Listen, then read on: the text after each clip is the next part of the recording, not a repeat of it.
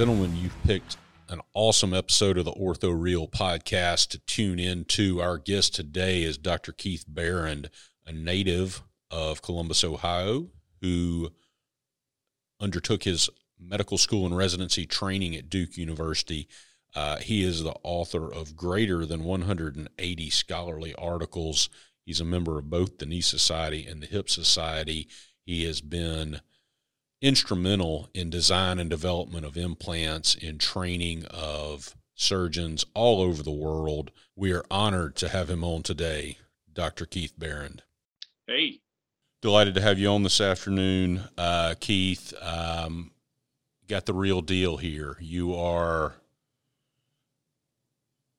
well published, well thought of in the academic space, but certainly highly prolific in the joint replacement field and we're excited to have your expertise here uh, with us. Um,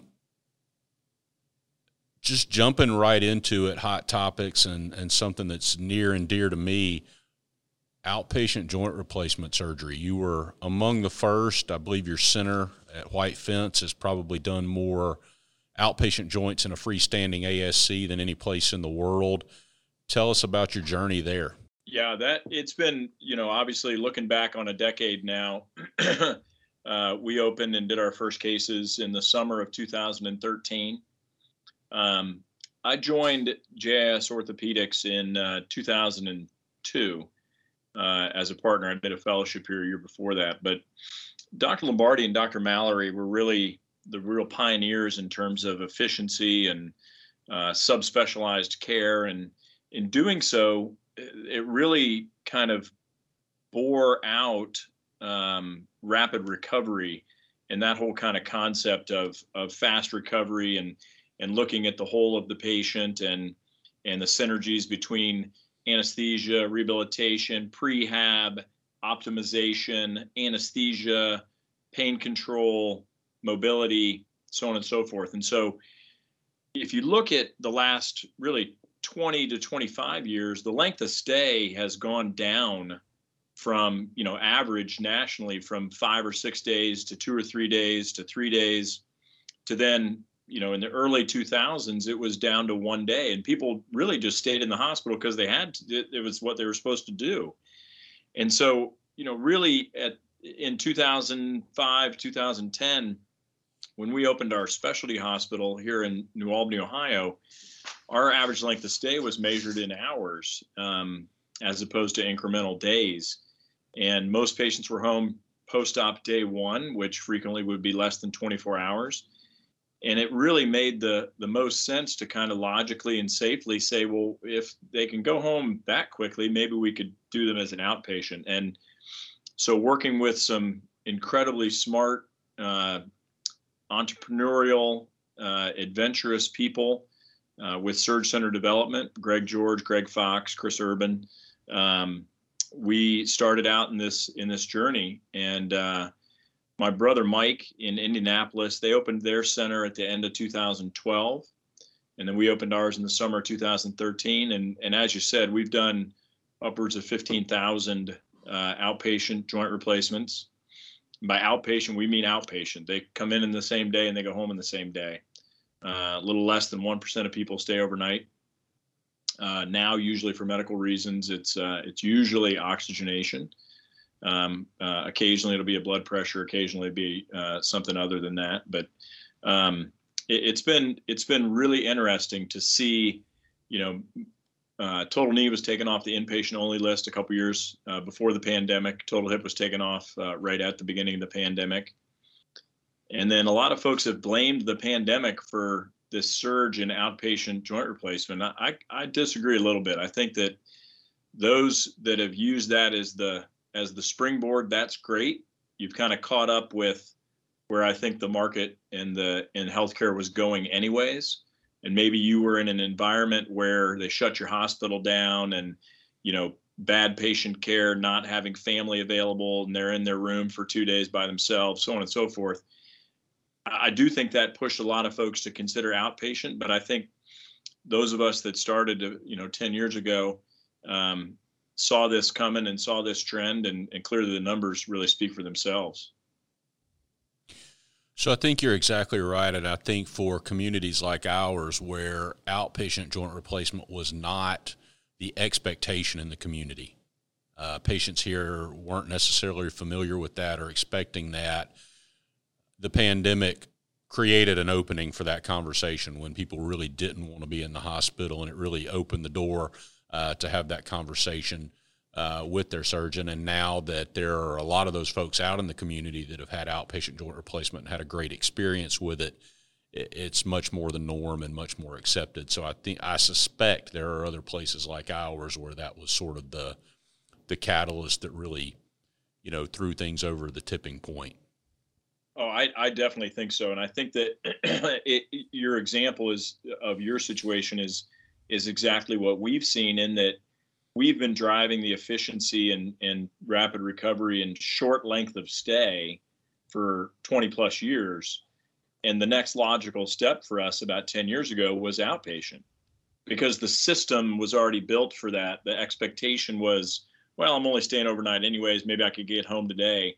And as you said, that our structure, our environment was already set up for that to be the next logical step the pandemic and shutting down hospitals or patients' real aversion to going to a hospital um, really uh, changed that uh, more rapidly, I think, than it would have kind of on its own inertia.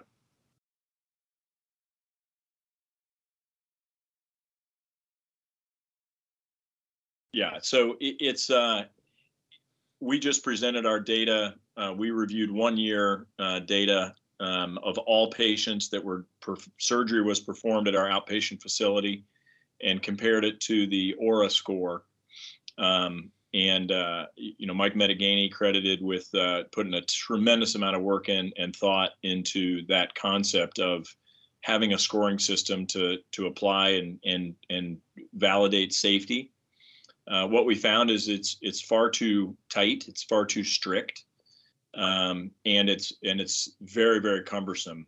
Uh, it is a great baseline to say, yeah, there's a super high positive predictive value that if you meet the OARA score criteria, you can go home the same day safely. Uh, but the net isn't wide enough. Um, we found about 30% of people that we were able to send home safely fell outside of that of that score. And so we've used a relatively simple concept. And and again we didn't start with this you know we started with a, a pretty strict go no go checklist um, from a medical comorbidity standpoint. And have really through uh, our experience our teamwork with our gen med team and with our anesthesia team it, it basically goes uh, do you have a health condition that cannot be optimized or do you have a situation where you have a situation health wise other than your hip or your knee or your ankle or your shoulder or whatever, that cannot be optimized. Well, if it truly can't be optimized, it's that much of a medical critical factor, you might not need to have an elective joint replacement. So it, it may be no joint replacement at all. Uh, and certainly that patient that can't be optimized medically does not uh, should not be done at a freestanding ambulatory surgery center. They might still be able to go home the same day from the hospital, but having that safety net uh, of being able to stay if they need to to continue to optimize their health situation uh, prohibits them from being an outpatient in in our book. Then number two is very simple for us uh, simple country bone doctors. Do you have an organ failing? So if you have a organ failure, you should be done at the hospital where that organ failure can be managed and people ask for specifics. Well, insert name of organ system. It wasn't that long ago that I took anatomy and biology. Uh, brain is an organ. The hemopoietic system is an organ. The skin is an organ. The heart, I think, is still considered an organ. The liver, the kidneys, uh, the GI system. You know, so take each one of those, and if it's failing, and cannot be optimized out of failure. CHF is a great example. If you have true CHF, congestive heart failure, it is unsafe to be done as an outpatient. That's a, a very significant risk factor for perioperative complication.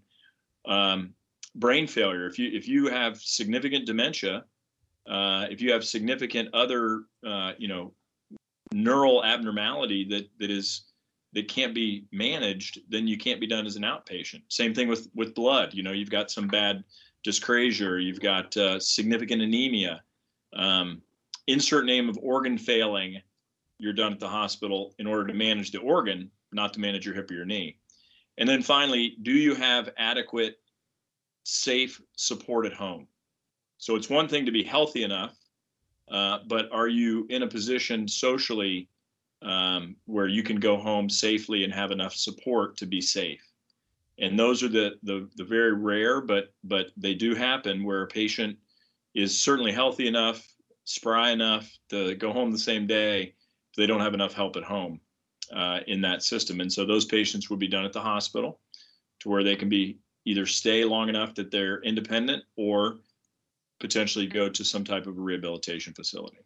So, optimized medical condition, organ failure, support at home. If you pass those three checks, you're done at the ambulatory surgery center. So, this next question, feel free to answer this from the standpoint of actual data or from your opinion, which is certainly an expert one at this point. We went for a long time of debating if outpatient joint replacement in an ambulatory surgery center was as safe as in a hospital. Are we at a point now that it might be safer? Um, I think it completely depends upon uh, your your setup, your structure, your shop, as we say. I think that um, to to make that blanket statement would be very difficult. Um, just as I would say, if you work in a health system and it, none of your patients are currently going home the same day, uh, you've got a high percentage of patients going to a rehabilitation facility, you've got a high utilization of in home uh, therapy or in home nursing. Making the step from that system to outpatient surgery mandatory, I think, is very difficult and probably not as safe. One of the things that we found with the our investigation into our own experience, but into things like the OARA score, is it does not take into account the intangibles like surgeon skill, the skill of the team, skill of anesthesia, the uh, experience and skill of the pre-op PACU nurses and staff, where you can have the perfectly healthy patient if they got a, a, a crappy anesthetic experience, their pain might not be controlled, or they might not be able to walk because they're block, etc. Um, if their PACU team is not experienced um, in outpatient joints and trained and, and skilled, they're going to be over narcotized. They may end up getting a, a, straight cath or something silly that they don't need. Um, and then finally the facility itself or or well let me say skill of the surgeon and by skill i don't mean this in a in a blanket negative way but dr mallory used to say there's really good fast surgeons and there's really bad fast surgeons but there's no really good slow surgeons. And what he meant by that was efficiency. It's not speed it's efficiency. And if you can be efficient and do a joint replacement in a in a relatively reasonable amount of time but you're efficient to where it's that amount of time each time and not 40 minutes for a total knee and then the next one's an hour and 30 that's an impossibility for anesthesia to manage very well for the or to manage well for the team people scrubbing in and out so on and so forth so if you do it an hour every time, great. If you do it 30 minutes every time, great. Those are intangibles that aren't calculated into a risk score, right? And so those are also intangibles that really are tough to measure to say outpatient is safer or everyone should have an outpatient joint because those variables are not the same even you know even here in Columbus across the street uh, great, great medical center. Um, those are variables are different. And so I think the blanket statement that it's safer or is the standard is difficult to say um, without taking into account all of those variables that aren't measured by any of our scoring systems. Totally agree, and I think the context around that is important. I guess I'm hearing some, eh, you know, discussion points and uh, admittedly unscientific ramblings. If you think about it, that hospitals that are not set up at that level of experience and efficiency that you may see in the outpatient centers, where a patient comes in, they don't have as good an anesthetic, uh, maybe in a internal medicine doctor sees them and some of those chronic medical problems that you talked about that they're managing well at home uh, start to get managed differently. Other medications get added, they get different food, it's a different environment. Um, you know, when they're at home, their food is theirs, their medicine is there, their CPAP is there, everything that they are using to manage their issues chronically is there and in place and essentially carries on uninterrupted. Oh, absolutely. I mean, one of the one of the the really classic when we first started doing this was, well, if you got somebody who's a little heavy on the on the booze, you, they probably shouldn't be. You know, it's dangerous to do them as an outpatient. It, same thing with you know chronic narcotic use.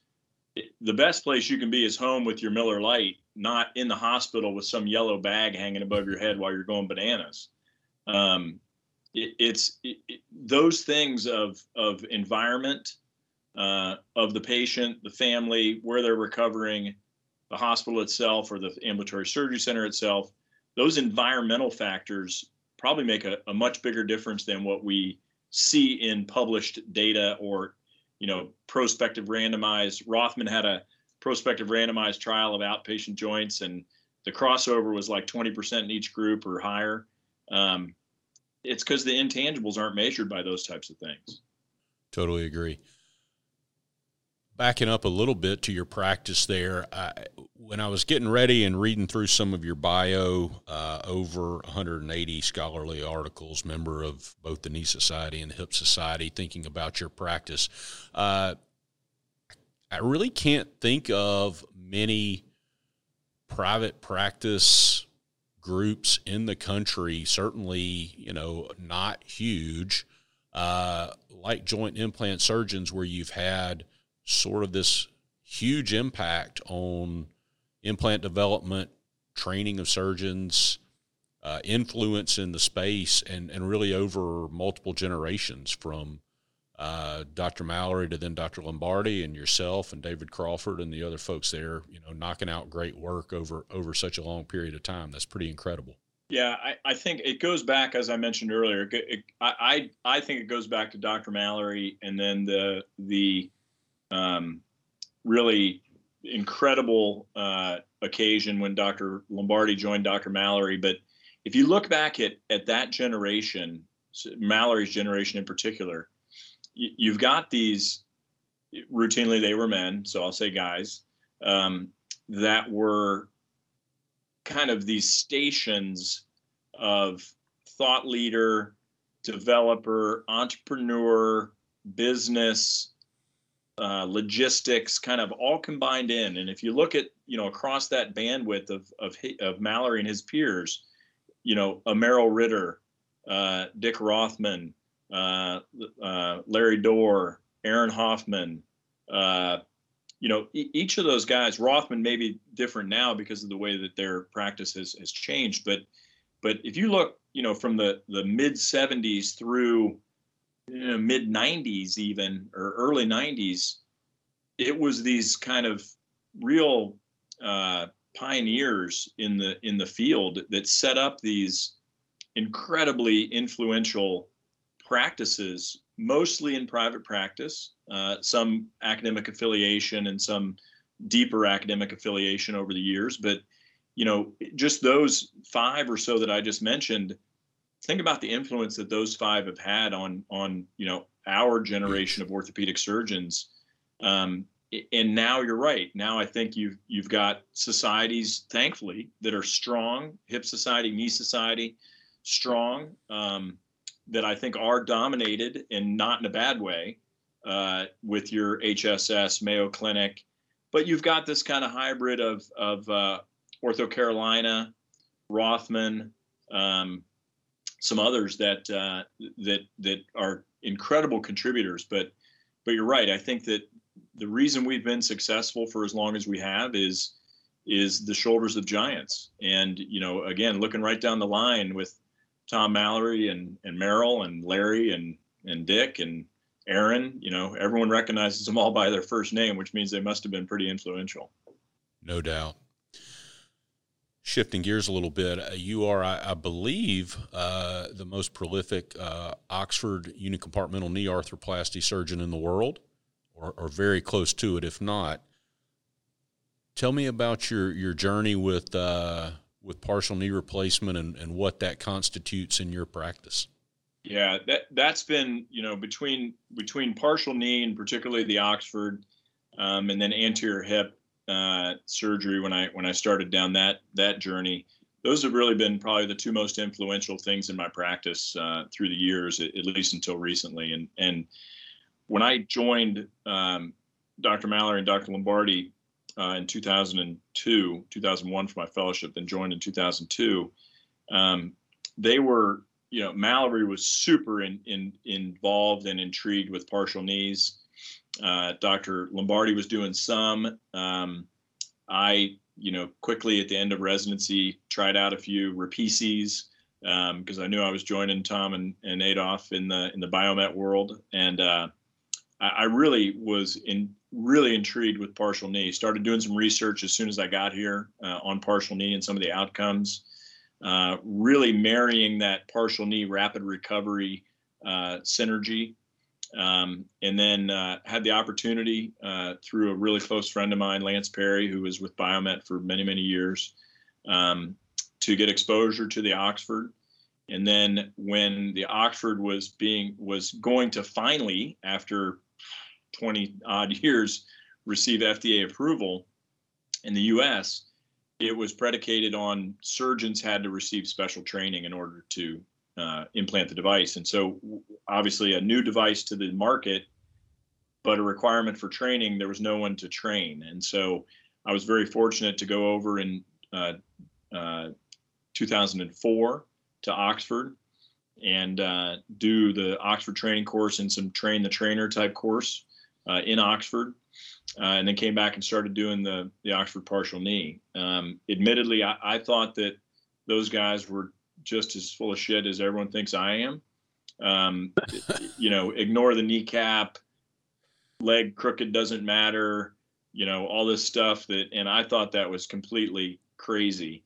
Um, but quickly, uh, really by quickly, I mean probably 12 to 18 months of experience uh, I ramped up from doing four to six percent of my practice to to 30, and then 40, and then over half of the primary knees in my practice uh, that I did um, between probably 2008 and 2018 uh, were uh, were partial knees, um, and and it and it's remained an incredibly high percentage. That percentage has changed a little bit um, in recent years. The the influence of that being partners that do partial knee uh, Adolph has always done them, but he's always been the total knee guy. Um, but having younger partners and and and really skilled partners that do partial knee diffuses a little bit of that. Um, and then uh, and we can come back to it, but doing a little bit different technique with total knee, I've seen some fast recovery, and and so it's I wouldn't say tempered my enthusiasm for partials, but it certainly increased my enthusiasm for for rapid recovery with a total knee. And so uh, starting in 2004, ramped up to a huge number of, of Oxford partials. Um, I've done my share of, of fixed bearing devices, um, uh, cemented fixed bearing, cementless fixed bearing. Uh, we were involved with the cementless Oxford mobile bearing study, still yet to be approved in the U.S., but uh, very, very intriguing, uh, very interesting. Uh, if you look at the registries, it's got really great results around the world um, it's been a it's been a great journey. Uh, been able to be involved with teaching and educating on the partial for for you know almost that entire time. Um, and it's been it's been really rewarding for my practice. Uh, most importantly, rewarding for my patients. I you know I had people say, well, you can't do that percentage, and you know they're going to run across the street and all get revised. It I, as you said, I am in private practice, and and if all my partial knees were going across to, to get revised, no one would probably show up to the office tomorrow to, to have a knee replacement. And so um, it's simply not the case. The survivorship, we just published our, our minimum 15 year results, and we had 82% uh, all cause uh, survivorship at a minimum of 15 years, an average of about 17 years, which is which is pretty good. It's a little more than one percent failure per year, which is what most of the registries have shown, um, and that includes learning curve, and that includes early implant design with the Oxford. So. Uh, continue to be incredibly enthusiastic uh, about partial knee and, and the mobile bearing device in particular. All right, so you hit on something that I've got on my list to talk about too, but let's let's not make that step over from uni to what you're doing with total knees right now, but back that up. So what who is that patient in your practice that's getting a partial knee replacement? Yeah, so I still I still use the so-called Nuffield criteria, which is the the the hospital in Oxford. Um, the, there's a bunch of old articles that I had never read because you know, like any other orthopedic surgeon, they they published it, so I clearly haven't seen it.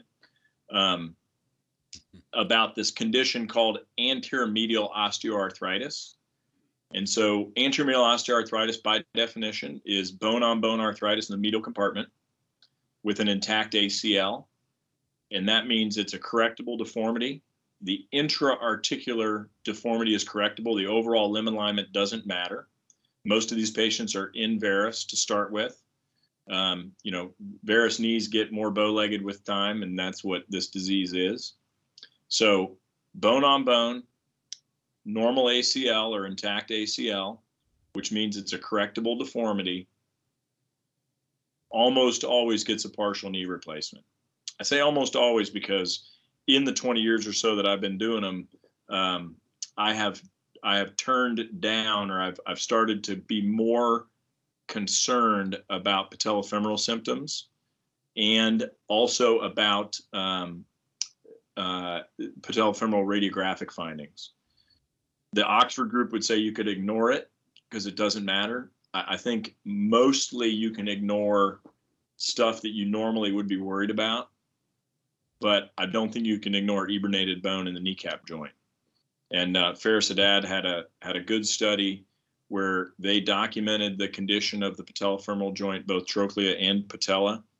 Went ahead and did the partial, and then the scores were directly related to the condition of the kneecap joint. And so, it, the worse the kneecap joint, the worse the scores. Now the scores were still good, but given the alternative of of you know total knee that's also good versus partial knee that might be problematic um, it, I will do uni, medial uni with medial facet disease, but not central trochlea and not lateral facet disease, particularly if it's radiographic. Otherwise, you know, I don't care how many cats they have or if they, you know, have a Disney World sweatshirt on or um, if they, you know, if they're, I like the ones that wear the, um, wear the wrist, the, the, the athletic wristbands underneath their watch because they're allergic to metal um, uh, all that that doesn't make any difference to me.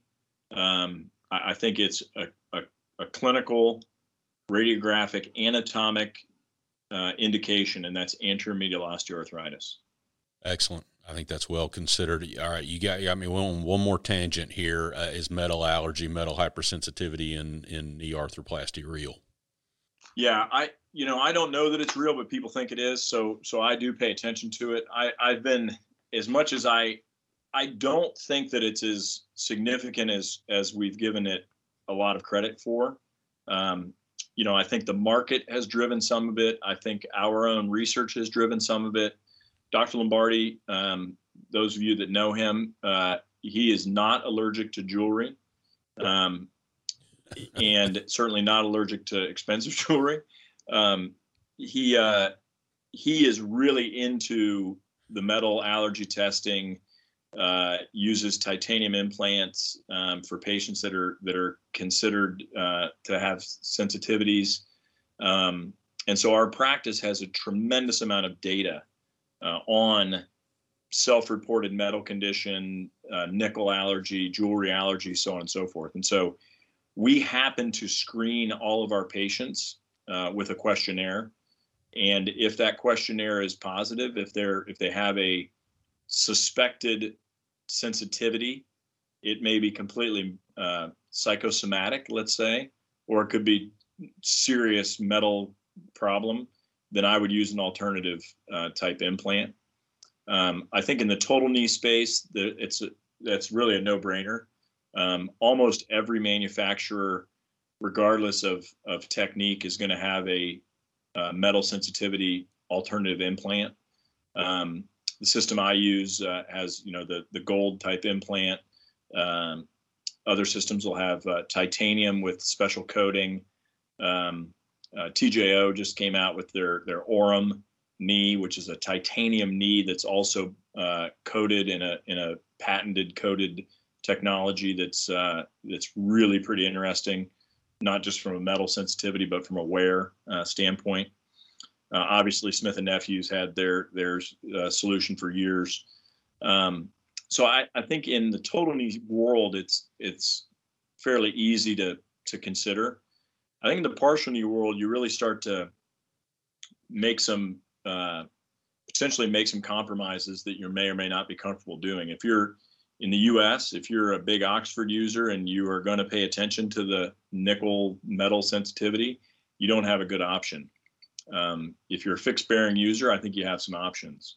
Um, the uh, there's some great data. Uh, Peter Aldinger out of Germany, uh, thousands of Oxford partial knees, um, metal testing, allergy testing, self-reported, absolutely no difference in outcomes. Revision rate, scores, uh, absolutely no difference with the Oxford partial knee in patients that have a reported nickel sensitivity. But and I'm not worried about it from a from a medical legal standpoint. I just worry. About I just worry about it from a patient satisfaction standpoint. And if you tell them, you tell them that if they tell you, they tell you, ask, you ask, which we do, which we do. Are you sensitive to metal? And they say yes, and then you go ahead and do it, and then they have a bad outcome, even if it's completely unrelated. I, I get concerned about that, and so I, I, as much as that's a super long answer to say, I don't really believe in it, but I practice it um, that and we've got great results. We've got great data with Titanium Vanguard knee, um, uh, and then I think all the other companies have uh, have options as well. I think that's a great thought process with it and a great way to approach it. All right, so jumping back to what we kind of that that discussion between unicompartmental arthroplasty, total knee arthroplasty. Uh, disclosure: uh, my uh, partial knee replacement career has been essentially all fixed bearing, but I did train on the Oxford system uh, with the mobile bearing, uh, a medial ball and socket. So when I started doing some medial pivot total knees, uh, there was very much a light bulb of, oh, this this feels very familiar. This this harkens back to that medial ball and socket of an Oxford, uh, not with a mobile bearing, uh, granted, uh, but felt very familiar, except that in a total knee format where I was uh, resurfacing the lateral side. Um, so tell me what you're doing with total knee replacement now. Yeah, so uh, a- as of today, I'm doing a medial sphere. Um, it, in my disclosure would be I, I, do a little bit of training and education for Medacta, um, but I have no other bias. I have no uh, royalties or development agreements or anything like that. So this is purely um, where I've transitioned to in in my practice. I do a um, I do the medial sphere uh, GMK knee uh, on all primaries uh, with kinematic alignment, and that is a change after 20 years of practice.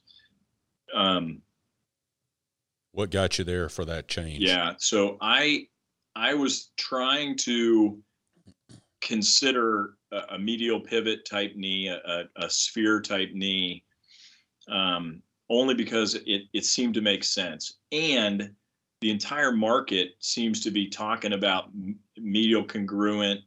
You know, the the Zimmerman came out with a medial congruent. The Wright Medical and and subsequent designs have had medial pivot.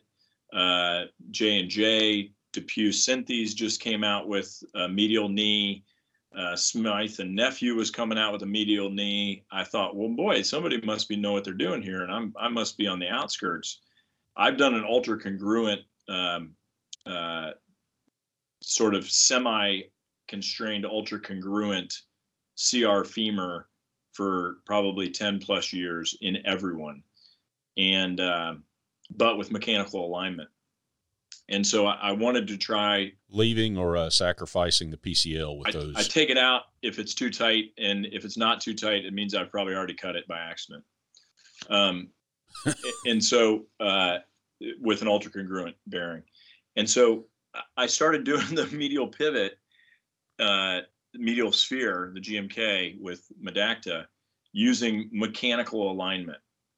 And my my sort of algorithm for mechanical alignment is cut the femur straight, cut the tibia straight, externally rotate the femur, cut it, you know, size it, cut it, put in the trials, put in the plastic, and whatever's tight, release it. Um, relatively simple, but it seems to work relatively well. And I had done it for roughly 20 years that way. The I don't know about what your experience is with a medial pivot, if it's a different device than what I am discussing, but the the with the knee that I'm talking about, I found it really. I'm speaking about a GMK sphere as a medial pivot, and I, and I think you've made a distinction because, to my understanding, you know, true medial pivot ball and socket is is in the U.S. is uh, GMK sphere, and I think uh, Evolution from Microport, and then uh, as you said, you've got several now that have a a medial congruent bearing, which is uh, really a different animal. Yeah, it's a, we. Let's come back to that because I think that's an important uh, discussion. But so I was trying to use a, a ball and socket medially, and using eh, mechanical alignment and ligament balancing technique that I've done for years. I was not happy. I was having a huge struggle getting the knee balanced the way that I'm accustomed to an ultra congruent feeling, stability wise, in flexion and extension.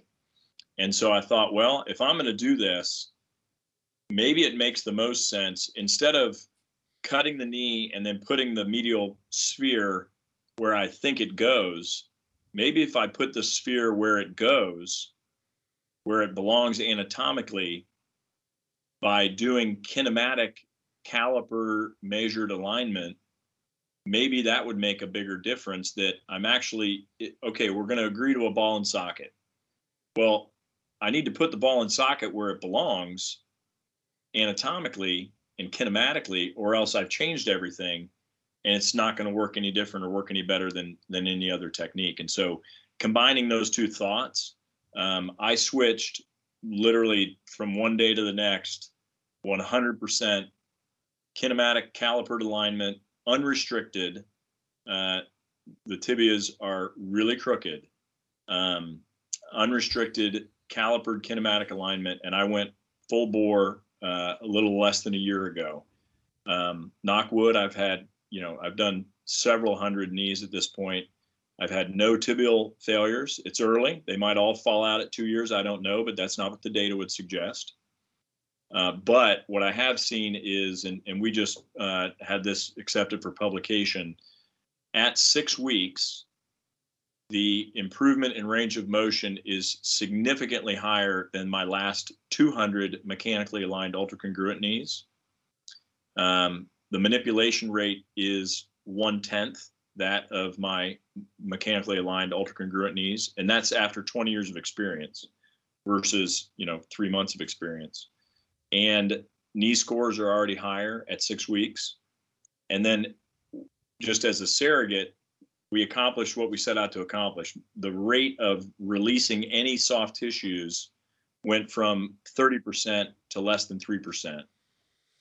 And those 3% were all within the first 30 knees that I did uh, with this, with this, and I've not done any releases since then. So it's, um, it, as long as the, and I, the, the disclaimer caveat, as long as the tibias all don't fall out in a year or two, which I don't think they will based on point. data. This is there is something to this, and the improvement in the patients has made the clinic way more like uni patients. And I feel a lot more comfortable doing a total knee in someone that I think, well, they do good with the uni, but I don't like their kneecap. I, you know, all the things you got in the back of your mind when you do a ton of unis. Um, this has made a huge difference. And again, I have no I have no dog in the fight in terms of anybody making the choice to do this but me and my and for my patients. but it is an absolute game changer. Um, it, it also makes the operation way easier. I mean, setting the thing, cutting it, measuring it, cutting more if you've taken too little, and changing something else if you've taken too much. It, it is it makes the operation really easy. Okay, so a statement. So I'll, I'll, back some of this up a little bit because I do have some listeners that are not in the the surgeon rep ortho world community. They're just patients or, or folks that like to listen to this. We got you know kind of deep dive, uh, nerdy total knee stuff here for a little bit.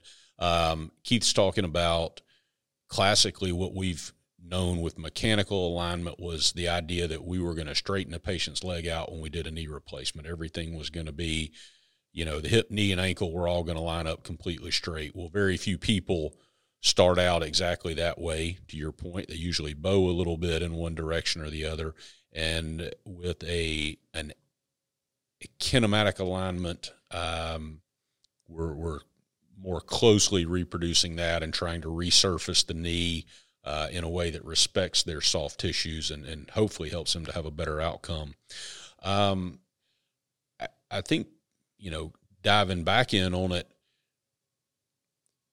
obviously Dr. Howell's been hugely influential in this this area and has been been beating this drum for quite a while.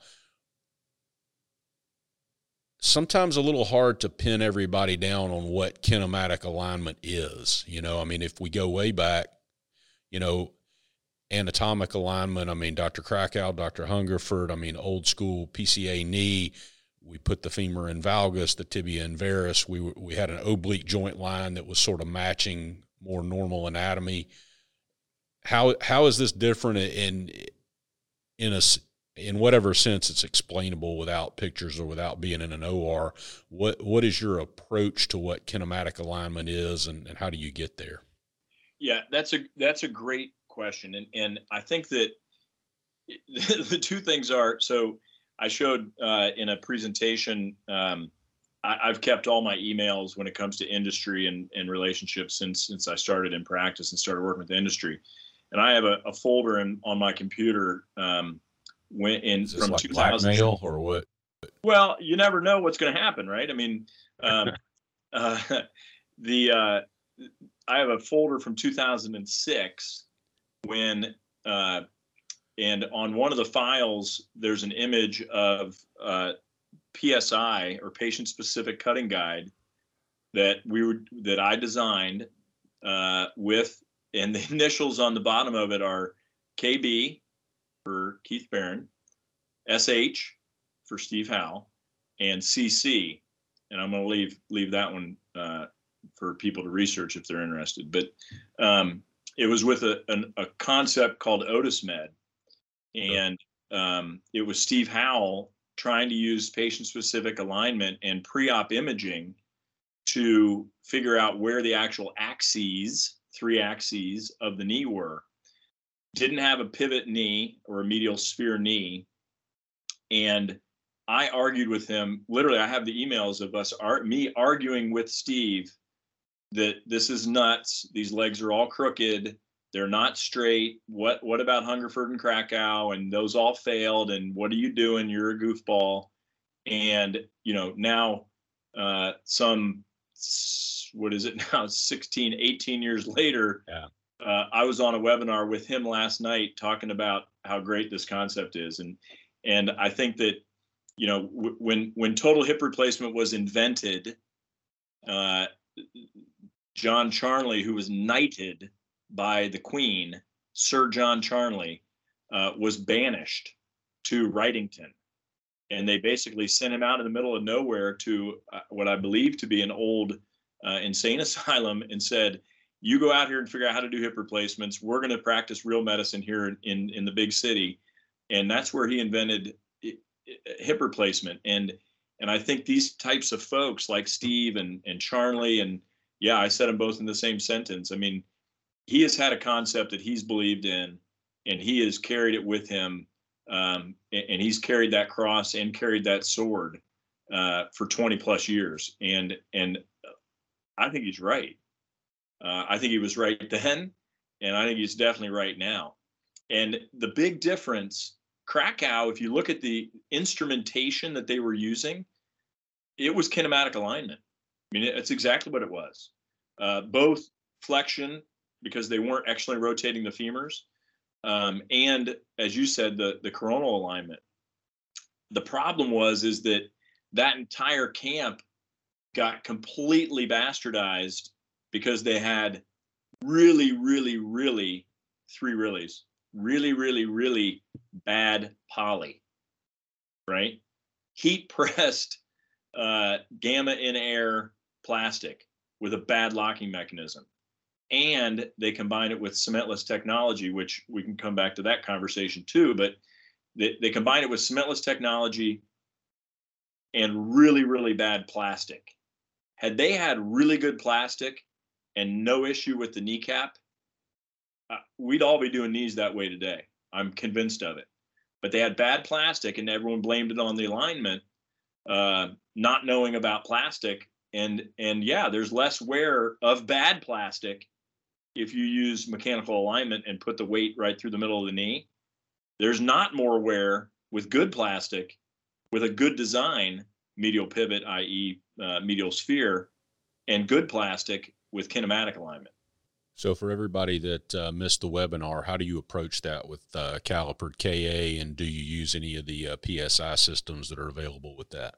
I have not used any of the enabling technologies yet. Um, and, and some of that is when I started doing this, I said, okay, tomorrow we're going to do this. And so, you know, get, getting the CT scan, getting the guides made, and starting to use them, you need a little more lead time than tomorrow. Sure, sure. Um, and it's been really successful and it's really really easy uh, without it i think that uh, my good friend fred cushner uh, told me not to drop names but uh, fred cushner says all the time when he gives his talk about obese patients um, psi might be this concept might be the ideal for the obese patient because the manual instruments are harder to use um, incision has to be much bigger, I think, in the obese patient for the manual instruments. So, so in my mind, uh, that may be the, the the good combo is is uh, the Medacta uh, MyKnee concept with obese patients, kinematic caliper confirmed uh, alignment. But for me now, I use the super simple uh, uh, instruments at our surgery center, we try to limit the number of trays that each vendor can bring in the room to two. And so we've taken all of the junk out of the trays that we never use. And all we have in there is an IM rod and the paddle and the cutting guide. And then we, so I'll, I'll cut the distal femur, uh, varus or valgus uh, deformity, uh, measure the, the resections and make any adjustment necessary so that I'm putting back the same metal and that I've removed with the saw and bone and cartilage. And then in flexion, I do the same thing. And so uh, visually, it looks like it's internally rotated. Uh, but every time you cut it, you get the grand piano sign in the anterior femur, uh, and the posterior condylar resections are the same, seven millimeters in this case on each side, medial and lateral, and uh, and then same thing on the tibia. Um, I think PSI might be helpful, but I, I have no. You could do it with a robot as well. You know, the the cases that I've done with the with the Rosa with the Zimmer, uh, I tend to use a kinematic concept with that as well. I didn't know that's what I was doing, but uh, unless you want to argue with the robot, that's kind of what it what it tells you to do um, in order to make the rectangles rectangular without doing any releases. Um, so you can do it with whatever enabling technology you want to use my enabling technology literally is a caliper, um, and it makes it really darn easy, very efficient, uh, very cost efficient. Great answer. Thank you. So that's obviously been a big change in your practice. Is there anything out there that's a technique or a technology that uh, people are sleeping on right now that they shouldn't be? That you you want to just drop a hot take that this is going to be big in the next ten to twenty years? Wow. Okay. I'm going to try to do this in in any uh, any any inherent bias or uh, or conflict. I'll admit. Um, I, I, am an investor both in in the technology uh, from a company called Beamalloy, uh, and also a, a, minority investor in in the company that uh, develops devices for TJO. Uh, but I think their Aurum technology is is probably a game changer. Um, you, you've completely eliminated cobalt chrome from the system, so you've got titanium implants. Um, but the the the Beamalloy coating, or what they're calling Aurum, um, uh, is definitely way different than oxinium, uh, and it's way different than trying to ion bombard or or uh, or CO2 bombard titanium to make it harder. Um, I think that the the options with uh, various ideas on both the hip and the knee um, are, really.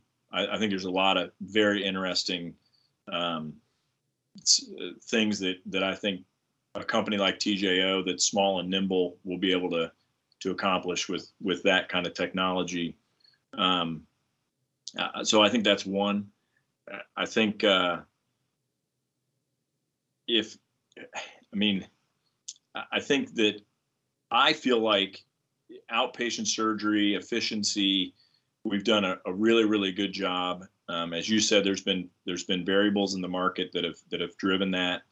Um, I think continuing to understand efficiency um, and potentially uh, how AI can can lead into that. I'm not a real big AI brainy kind of, certainly not clinically. Um, but if you're thinking about efficiency, um, it, uni versus total, if you're having to back up your uni with an entire set of total knee, which means all the inventory, all the instruments, and you're doing it, you know, at a surgery center, it'd be really great to have uh, an effective way to know that that's going to be a uni. Um, so I think some of that kind of technology and, and brains is is going to be really interesting uh, in the future. And then I I mean I think that I've said this when patients ask. I'm sure you have patients ask you all the time. Well, should I wait to get my knee fixed because you know maybe they'll come up with some super new technology next year? You know, a year ago I would have never said, "Yeah, wait," so that I can figure out how to do kinematic alignment with a, a medial sphere knee. Um, it that's been really revolutionary in my practice, but it's not revolutionary in the market. Uh, like you said, Howell's been yelling at me for 20 years about it. Um, so I, what, what do you think? Do you think there's, do you think there's something on the, that's, that's right out there on the horizon or, or at the end of the tunnel that's going to be a huge game changer that you see out there?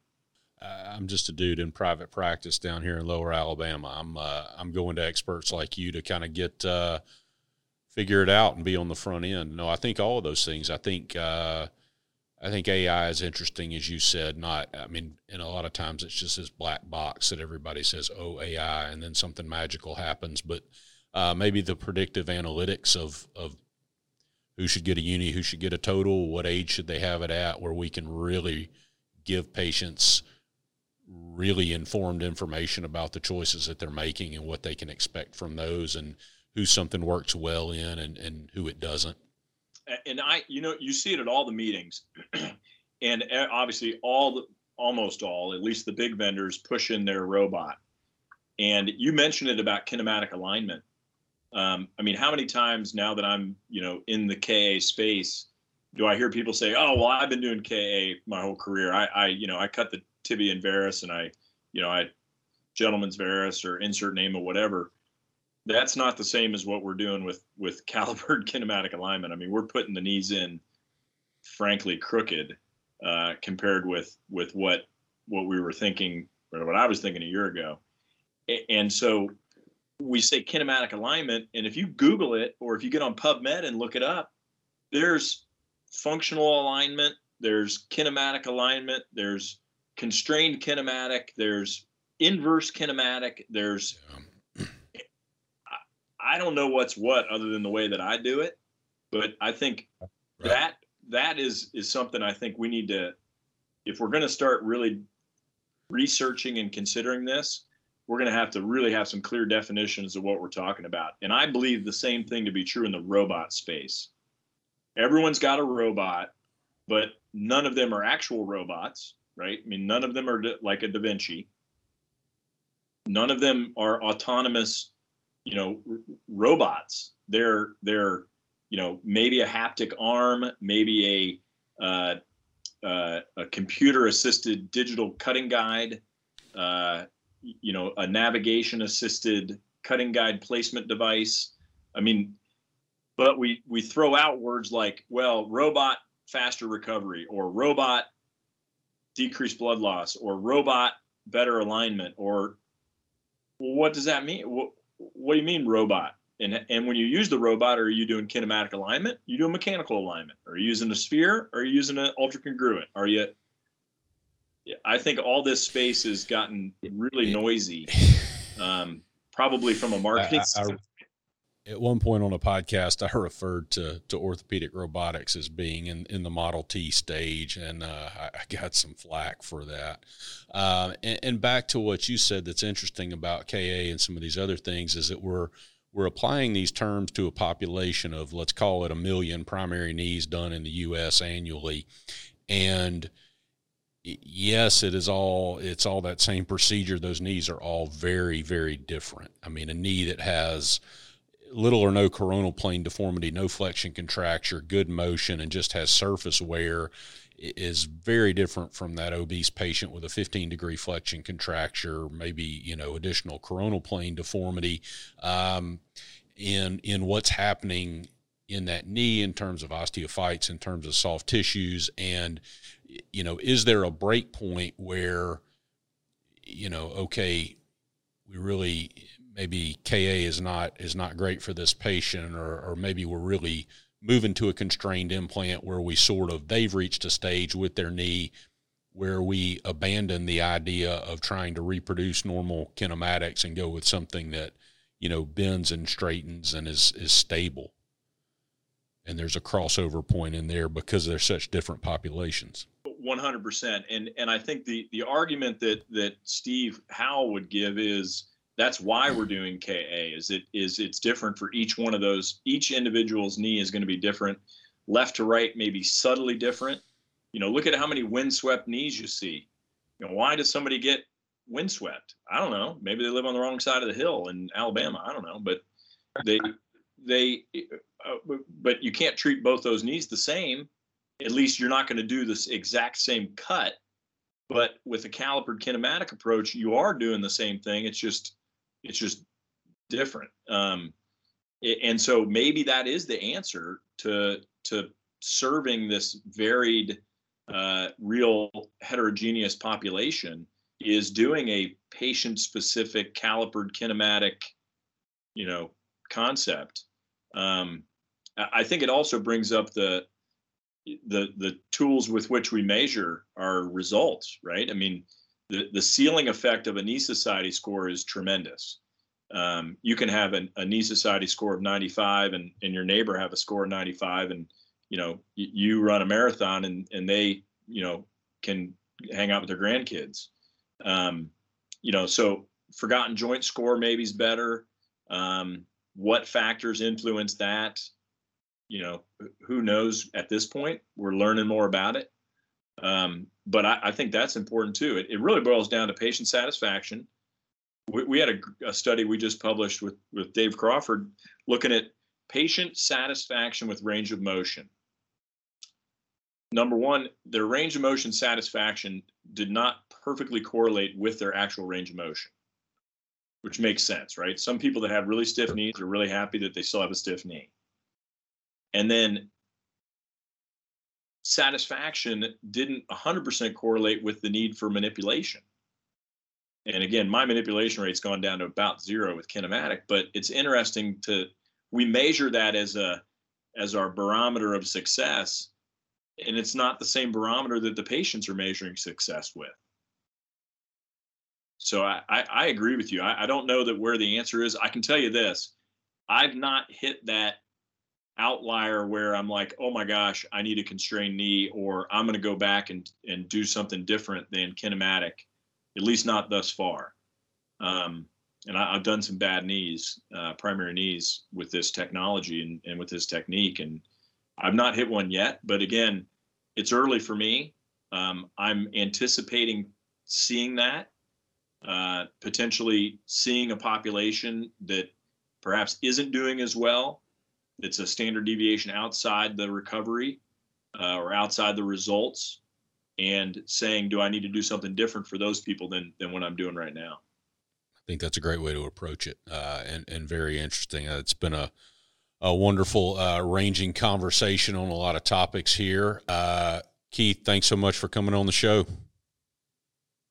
Hey, thanks for having me. I, I really appreciate it. Uh, I love what you're doing. Um, I, I, particularly love our our uh, crowd that we have uh, commentating on our on our LinkedIn uh, pages and, and LinkedIn posts. It's uh, I, I, enjoy seeing that every day and what you're doing and and a lot of the other colleagues that uh, that you've had on your show. It's it's a great privilege to be here. Awesome. Thank you so much.